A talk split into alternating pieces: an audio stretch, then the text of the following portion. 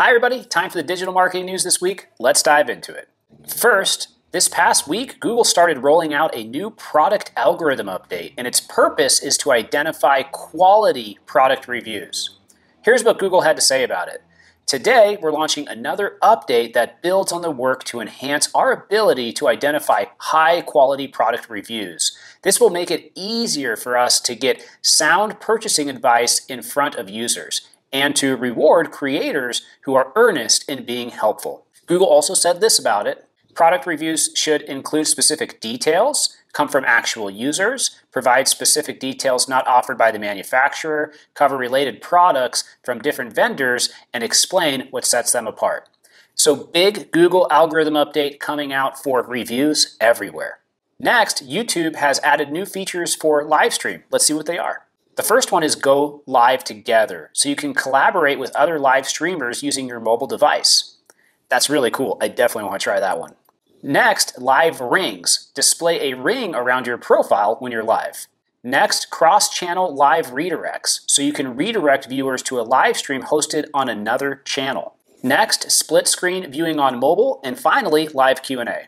Next, Google Merchant Center now links with Google Analytics 4, GA4. By the way, Google Analytics 4 is going to be mandatory and you're going to have to migrate from Universal Analytics before 2023. So that's something to put on your roadmap.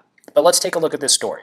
You can now link your Google Merchant Center account with Google Analytics 4. And when you do this, you can see your conversions from free product listings. And this is going to help you gauge the impact of your product data.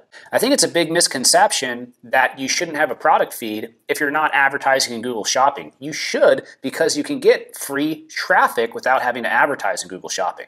Next, Google says that GA4 will not give you a ranking boost. So if you switch to GA4 Analytics, you won't get a boost in SEO for that, obviously.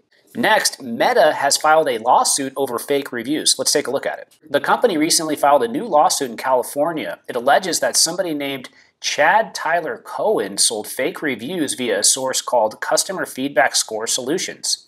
Jeez, Chad. Next, Meta has launched Ray-Ban Stories. Let's take a look at it. So the company is taking the stories concept to a whole new level with camera-equipped smart glasses. The glasses are offered by Ray-Ban, and Meta launched a promo in partnership with EssilorLuxottica. If you want to pick up a pair, it's going to be $329 in euros. And these glasses are only available in Spain, Australia, and Belgium for now. Next, Google says that alt text only matters for image search. Google says that they've reduced irrelevant search results by over half in the last seven years. Instagram is now allowing users to tag products in feed posts. As part of its ongoing effort to fully embrace e commerce, Instagram is now allowing users to tag products in their post. In the past, this feature was only available to approved creators. Next, some of the biggest news Instagram has announced and released a algorithm free feed for everybody. In other words, the feed will show you post in reverse chronological order, just like social media apps did back in the old days. I love that. Do you? Leave a comment below. I'd love to hear. That's it for the digital marketing news this week. Leave me a like, leave me a comment below. I love chatting with you online, and I appreciate it. I will see you next week. Have a great day.